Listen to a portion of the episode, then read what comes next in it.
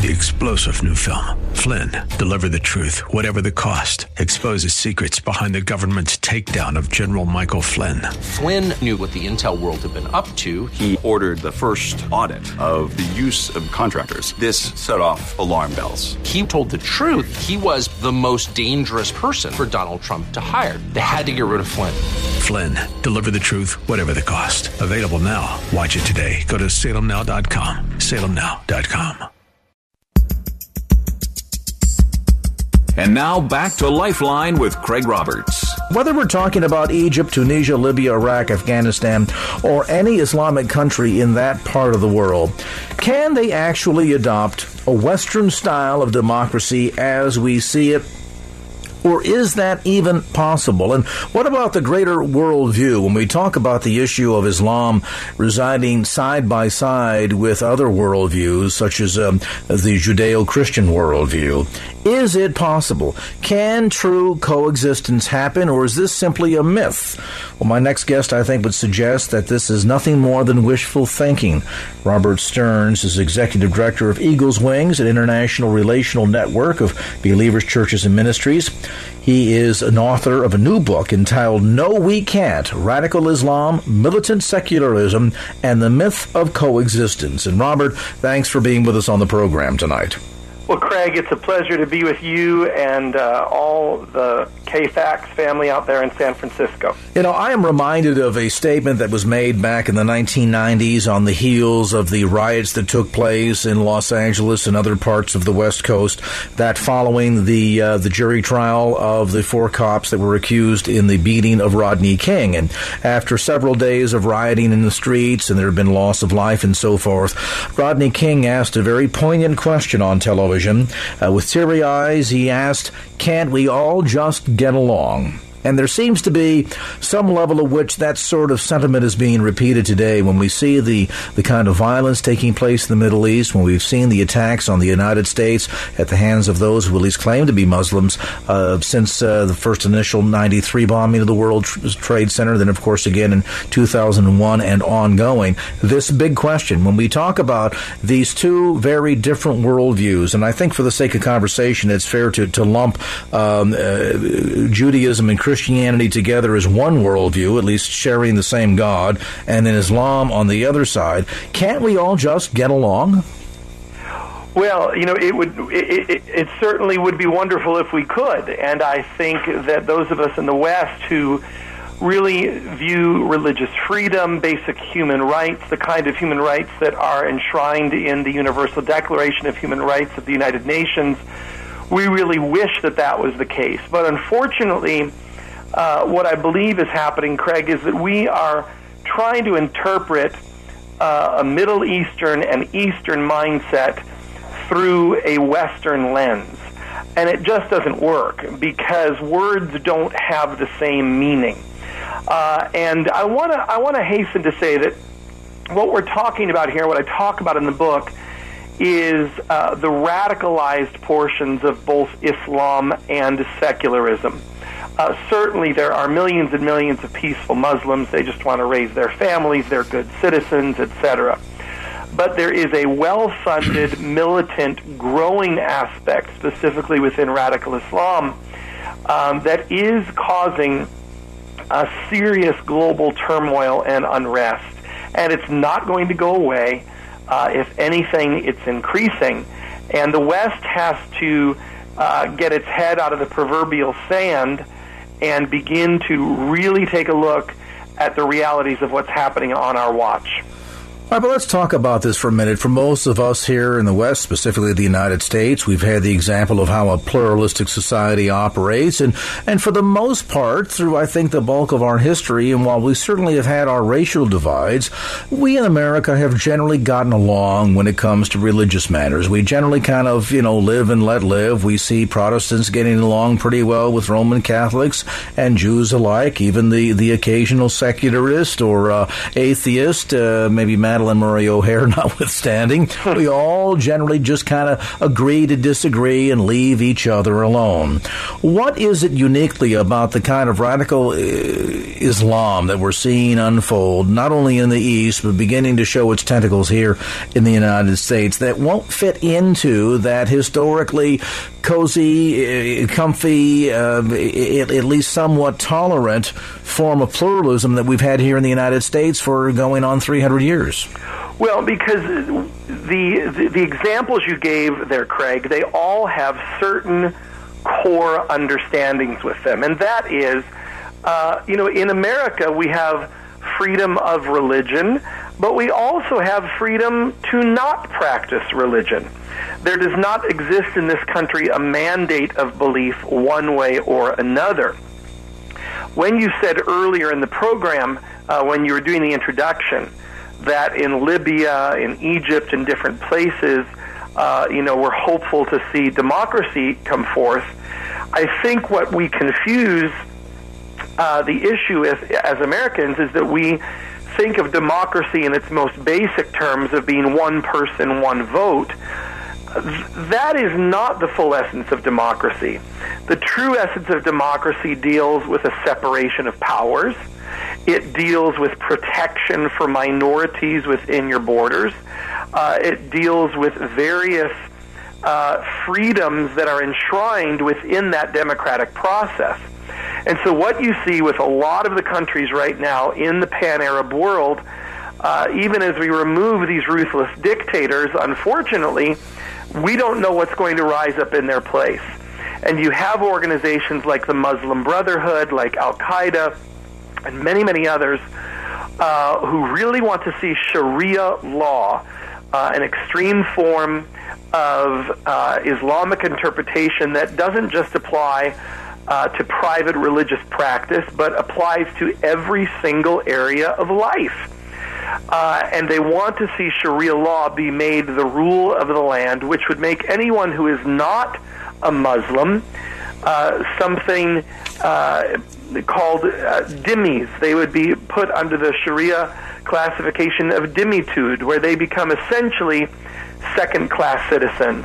And, Craig, we don't have to look any farther than the courageous pastor in Iran right now who's been on trial for his life Uh, because of his conversion from Islam to Christianity, uh, to see the kind of result of uh, this religious political system that is Islam. We have to, in the West, stop simply saying that Islam is a religion.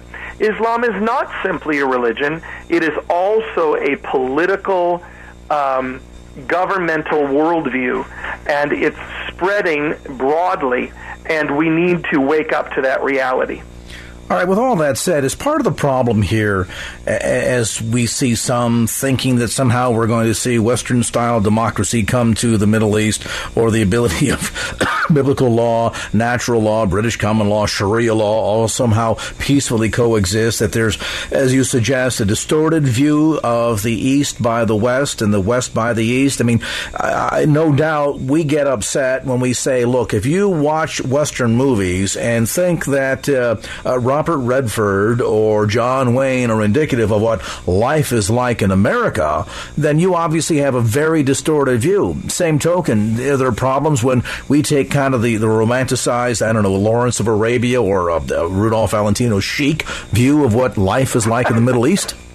Well, absolutely. Uh, unfortunately, absolutely. And I, I, let, let's just look at it this way, Craig. You know, uh, several months ago there was all the brouhaha uh, in New York. I live in New York, regarding the potential of what they called the Ground Zero Mosque, and uh, were they going to build a mosque near the Ground Zero site? And I- I'm not going to weigh in on that issue right now, but I want to raise the point that, you know, uh, those who practice the Muslim faith build mosques here in America on an ongoing basis, as they should be allowed to. This is a country that practices freedom of religion, and I'm glad that I live in a country that practices freedom of religion. But here's the point, Craig. Why don't we see that reciprocity extended to the Muslim world?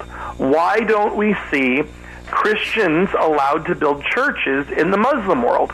Why do we see in Egypt uh, our Egyptian Coptic brothers and sisters, the Coptic Christians who are being martyred for their faith, why don't we see them Uh, able to practice their faith in safety and freedom? Egypt receives the second highest amount, or, or did at one time, the second highest amount of foreign aid from this nation uh, of any other nation on the planet.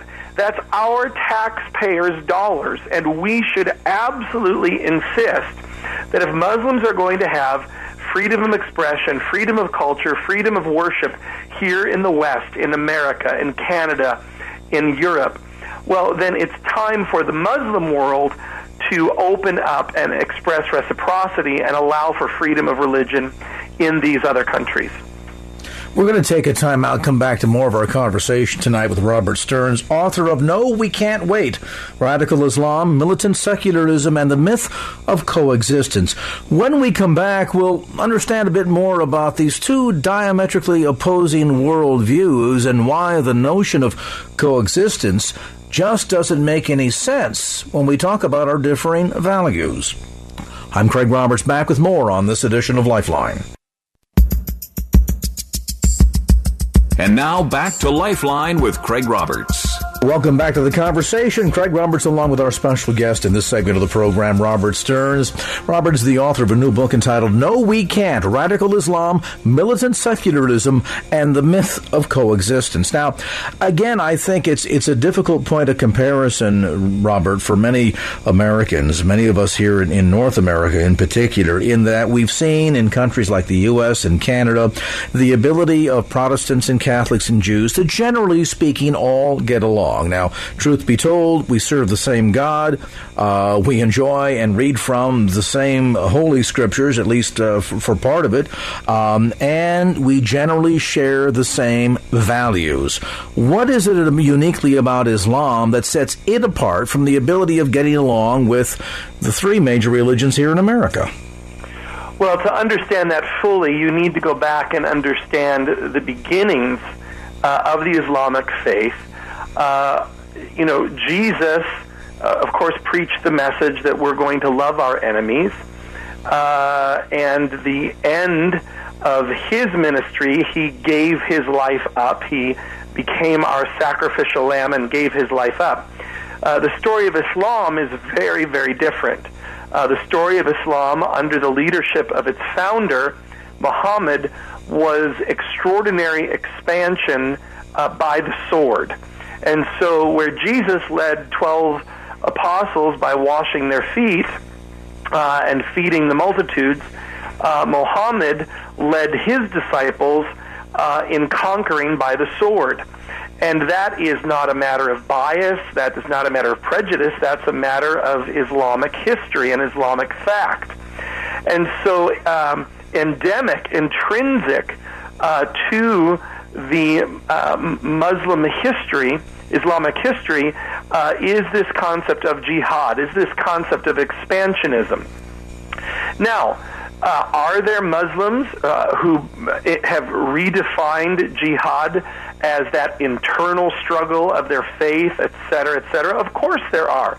Uh, there are thoroughly modern, uh, reform-minded Muslims who do not interpret the Quran that way.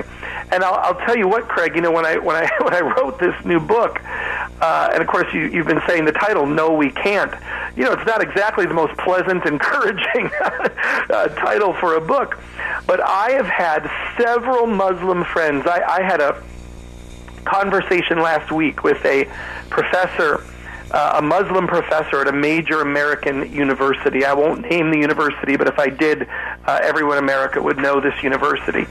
And the, the Muslim professor to me came and said, "Thank you so much uh, for speaking out on these issues, because when the West is too P C, when we're too politically correct to call out uh, the reality of the portion of the Islamic world that is moving in extremism, then it makes it that more difficult for reform-minded Muslims uh, to see their faith uh, advance into new levels of interpretation." So why uh, is it more difficult? Because I believe um, much, if not most, of Islamic history has been expansion by the sword.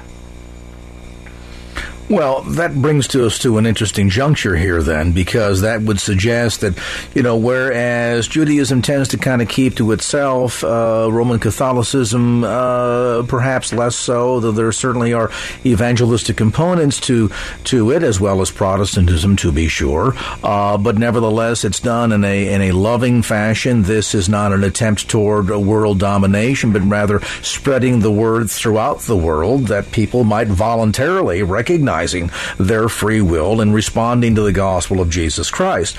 That said, you're suggesting that the the paradigm under which Islam typically spreads is is not through gentle persuasion, but um, domination by the sword. And we certainly see uh, some evidence of that uh, repeated throughout history. And I would suppose in that regard, then, it can potentially, from that world domination viewpoint, be as dangerous as Hirohito, Hitler, or Mussolini. Well, now let's be careful to remember this. Christianity had its own season of expansionism by the sword when we look back at the Crusades, et cetera, et cetera.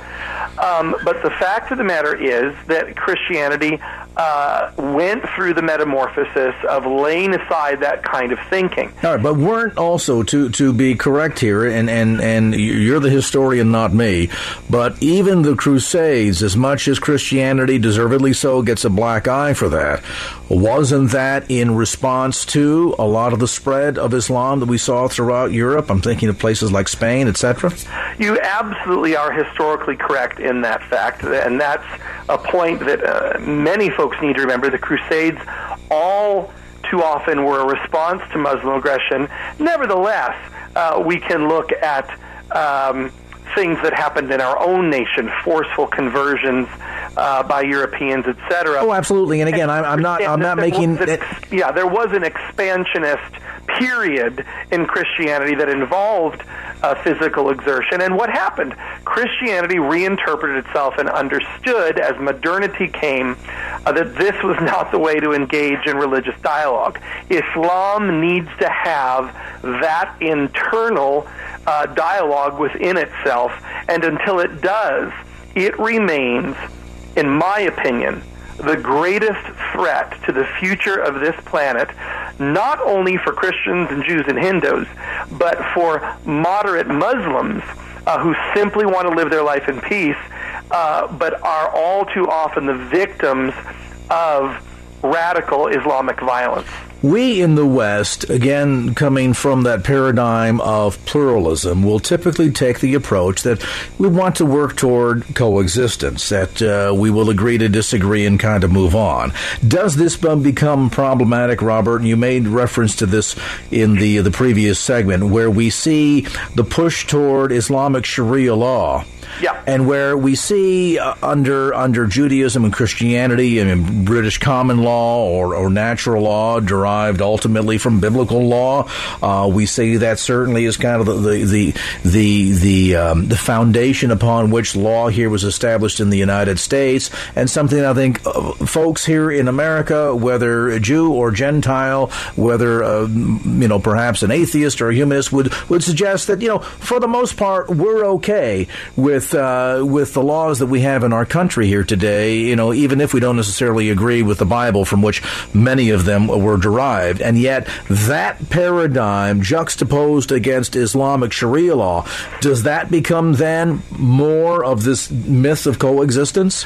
Look, uh, let me give you, let me take a moment and give you a classic example of what I'm talking about, because what we're dealing with here, Craig, is that we have in America, through the public education system, been so schooled in the concept of multiculturalism.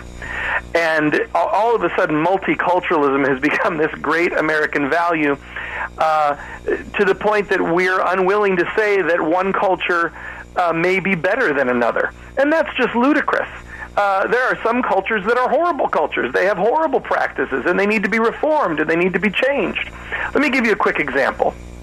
Recently, in an Ivy League school here in the Northeast, uh, due to pressure from the Muslim student population, the public gymnasium on the Ivy League school campus uh, entered into a period of segregation where for a certain period of the day only the women were allowed into the gymnasium, into the pool, uh, and then for another period of the day the men would be allowed into the gymnasium, into the pool.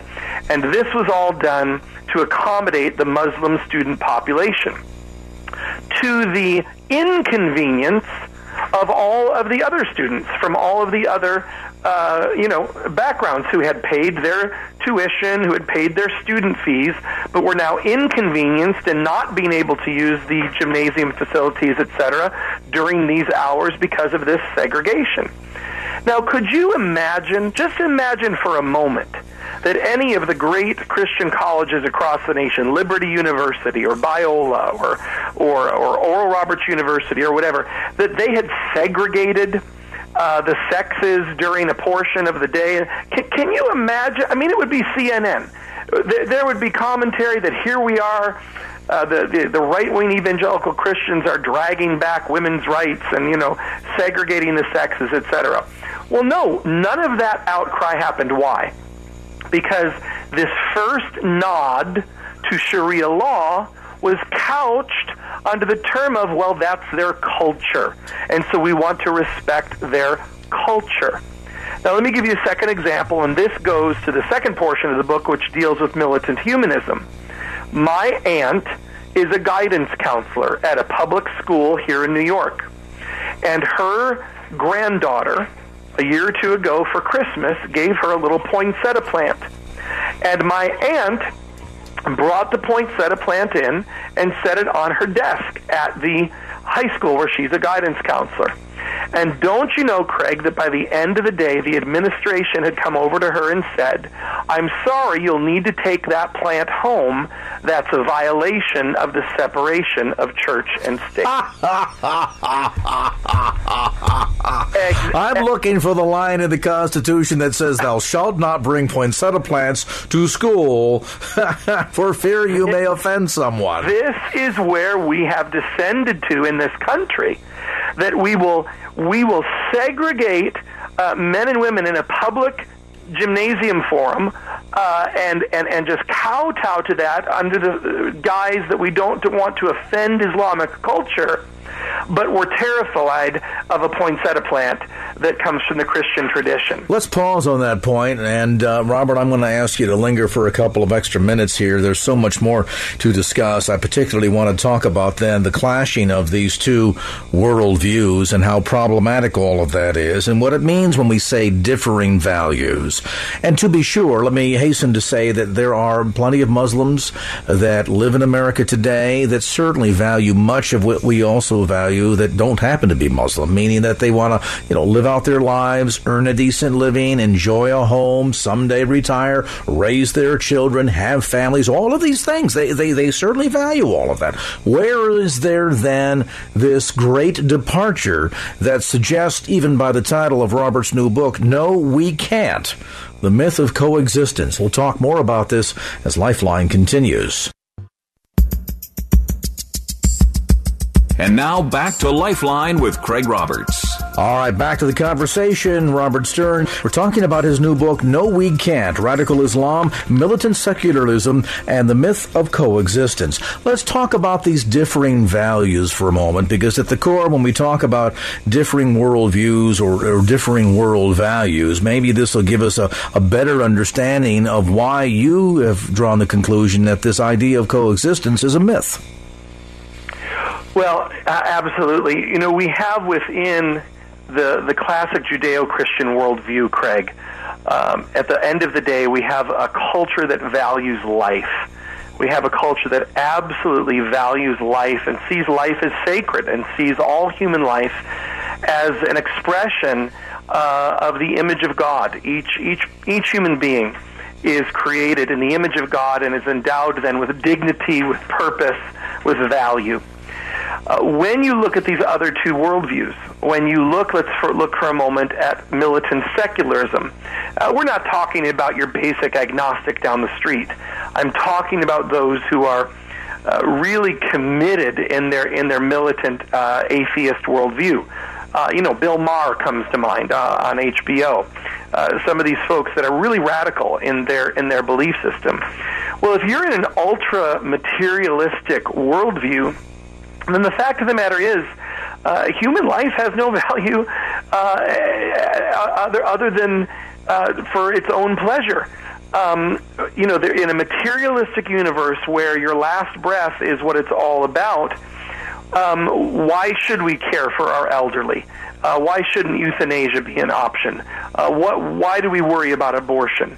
Uh, there's an overall devaluing of life and a sterilization that comes um, to the process. Well, you say, Robert, but that's not the case with Islam. They believe in a creator. Well, they do believe in a creator, but Um, many, many times around the world, this chant, this mantra is heard, which is uh, that Islam uh, loves death uh, more than we, the West, love life. Uh, let me just tell you a story. I I do a lot of work in uh, Israel. I go back and forth on a consistent basis to Israel and have for twenty years. So it gives me a very unique perspective on these situations. There is, uh, right now, within the leadership of the Palestinians, uh, a woman who was recently elected to the Palestinian parliament. Uh, she has five sons. Uh, when her fourth son um, uh, became the fourth martyr of her five sons, in other words, son number one blew himself up, son number two blew himself up, son number three blew himself up, and then son number four blew himself up. Uh, the woman got on television and said, uh, I'm just overjoyed, and I hope that my fifth son follows in the path of his brothers and becomes Shahada, becomes uh, a suicide bomber. And so uh, the community there promptly elected her to the parliament. And these are the people, the kind of people uh, that the Israelis are having to negotiate with. We we're dealing with a society within radicalized Islam, and I'm going to just keep hammering it home. We're talking about the radicalized portion of Islam. But they are more committed uh, to a culture of death, a culture of jihad, uh, than the West is committed to a culture of life. And so we really do have uh, serious, serious trouble on our hands, and it is time for those of us who live in the West, if we have any concern for the kind of world that we're going to leave to our children and grandchildren, we've got to wake up to what's happening in our generation. All right. Now, you're making some clear distinctions here, and I want to underscore this because we look historically, for example, at, at what I'll call secular Islamic society. Uh, that might contain, for example, what we saw for thirty-something years in Egypt. Uh, I'm not suggesting or giving a nod in any direction of favoritism toward Hosni Mubarak at any level whatsoever. But largely, the Mubarak regime was a secular society. They kind of left people alone. For the most part, Coptic Christians could kind of coexist, albeit kind of quietly in the background, but they were generally left alone.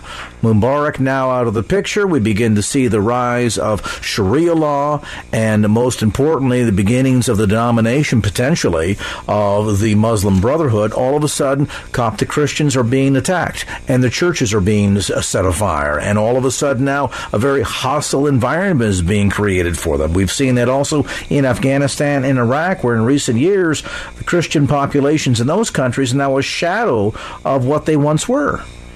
Well, I've, I've just heard the other day that the last Christian church in Afghanistan has closed. Uh, let, let's use an even more stark example, Craig. Let's use Turkey. I mean, Turkey for years was the classic example of a modern, secular Islamic state.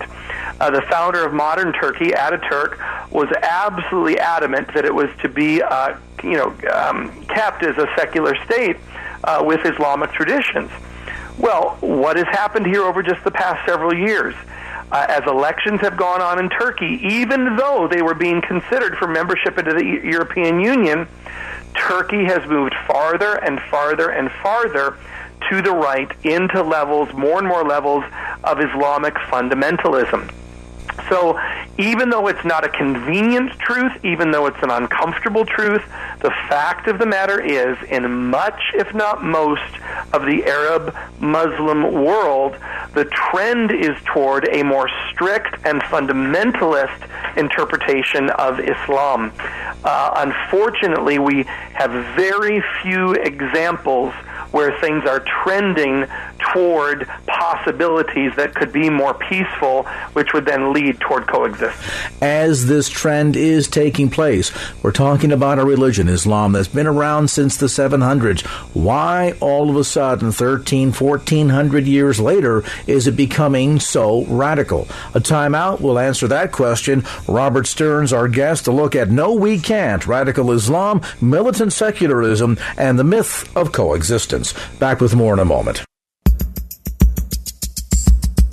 And now back to Lifeline with Craig Roberts. We're continuing our visit here with Robert Stearns. The book, No We Can't, Radical Islam, Militant Secularism, and the Myth of Coexistence.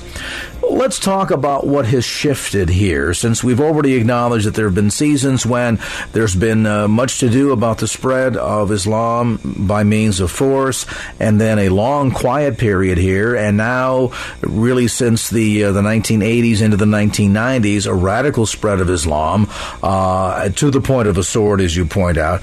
What has what has been the, the genesis behind this shift? Well, first of all, I, I, I'm not sure that the shift is, that it's so much a shift as, as it is so much uh, that we live in a world with increased awareness, increased media.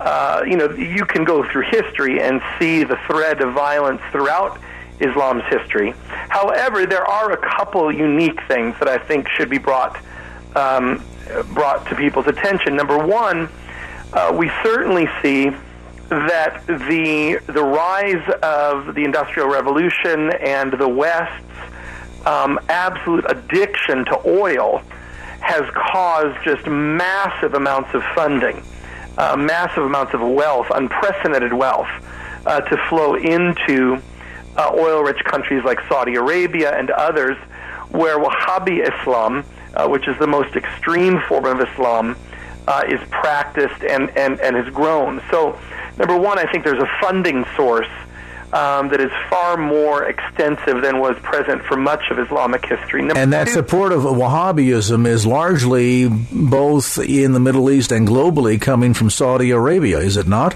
Absolutely, which somehow somehow continues to purport to be our ally. So our biggest our biggest oil trading partner and our so-called ally in the region mm-hmm. is also the biggest exporter of the most extreme version of Islam, Wahhabism.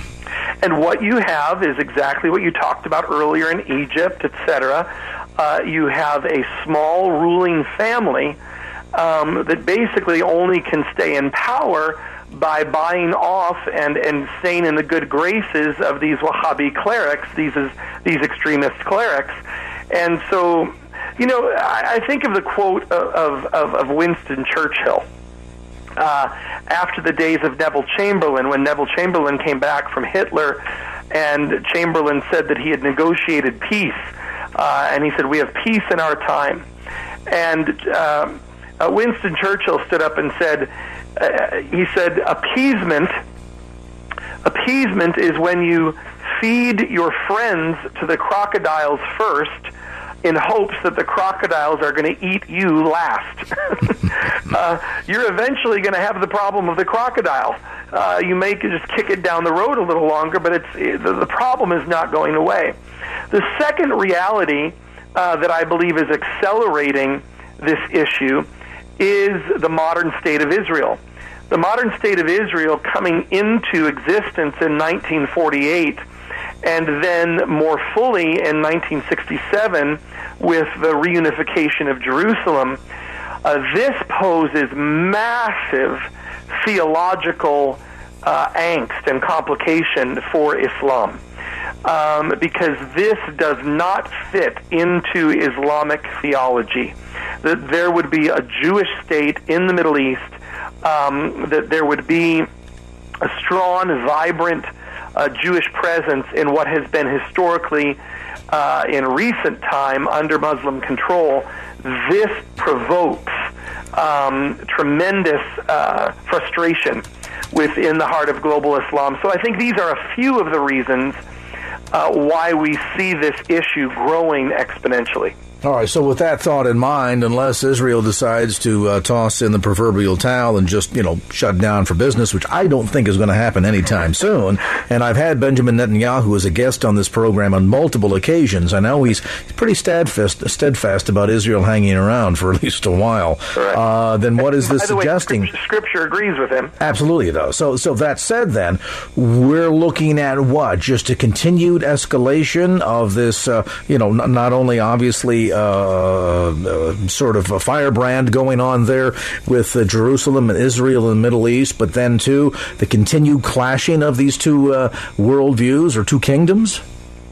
Well, Scripture is pretty clear, and, and I am not um, I am not one who bangs the eschatological drum.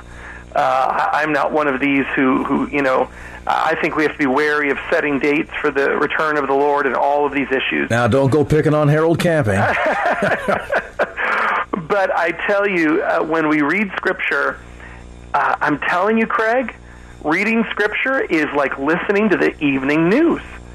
I mean, you read Scriptures that say that in the last days, Jerusalem will be a cup of reeling, a cup of controversy that all the nations will drink. Well, well we see it happening every day at the United Nations. Um, uh, we really are pressing into unprecedented times. So what do we do? What do we do? Number one, we as Bible-believing Christians must come into alignment with God's heart for the city of Jerusalem, God's heart for the Jewish people and the state of Israel. I absolutely believe that that is a responsibility incumbent upon us, not only as Christians, uh, but also as Americans. We must begin to educate ourselves and to stand with the Jewish people and the state of Israel. Number two, uh, God loves Muslims. He's he's just crazy about them. He loves them. He wants to see them blessed and set free from a spirit of violence. We need to pray that God's love will begin to just sweep across the Muslim world. We need to pray for a raising up of missionaries uh, of courage. You know, a uh, hundred years ago, we had missionaries who would just boldly go into the dark places of the world, knowing that they would pay with their very lives for the spread of the gospel. We need to pray for that kind of zeal to rebaptize a new generation of Christian missionaries, and that we would see the Muslim world absolutely one with the love of Christ. And number three, uh, we need to stand firm over and over and over again in Scripture. We are given the injunction to stand firm in our faith, to stand, to stand steadfast and unmovable. It, it is my opinion, and I've been in this thing a long time, uh, it is my opinion that the days and years ahead uh, are going to be very, very unstable, very, very difficult, but also very, very glorious. I believe that those who follow the Lord Jesus Christ with whole hearts, with wholehearted devotion, uh, that we're going to see things happen that we haven't seen since the book of Acts. I believe there's a great blessing coming on the church, uh, but it's going to be happening against the backdrop of extraordinarily difficult times. Wow, and, and certainly uh, we're seeing a lot of that evidenced in the headline news and, and supported ultimately from a prophetic standpoint in Scripture. Robert Stearns, thanks so much for the time today. A look at No We Can't, Radical Islam, Militant Secularism, and the Myth of Coexistence. The new book published by Chosen, available at bookstores throughout the Bay Area, as well as through Amazon dot com. Well, that's going to do it for this edition of Lifeline. Thanks so much for being with us. And if there was anything you heard on today's show that you'd like to hear again or share with a friend, grab a copy of the Lifeline podcast. Simply log on to K F A X dot com. That's K F A X dot com for the Lifeline podcast. Our producer is Wanda Sanchez. I'm Craig Roberts. Till next time round, remember, just don't keep the faith. Get out there and share it and make it a great evening. So long. Opinions expressed in the preceding program do not necessarily represent the views of the ownership, staff, or management of K F A X. Copyright Salem Communications, all rights reserved.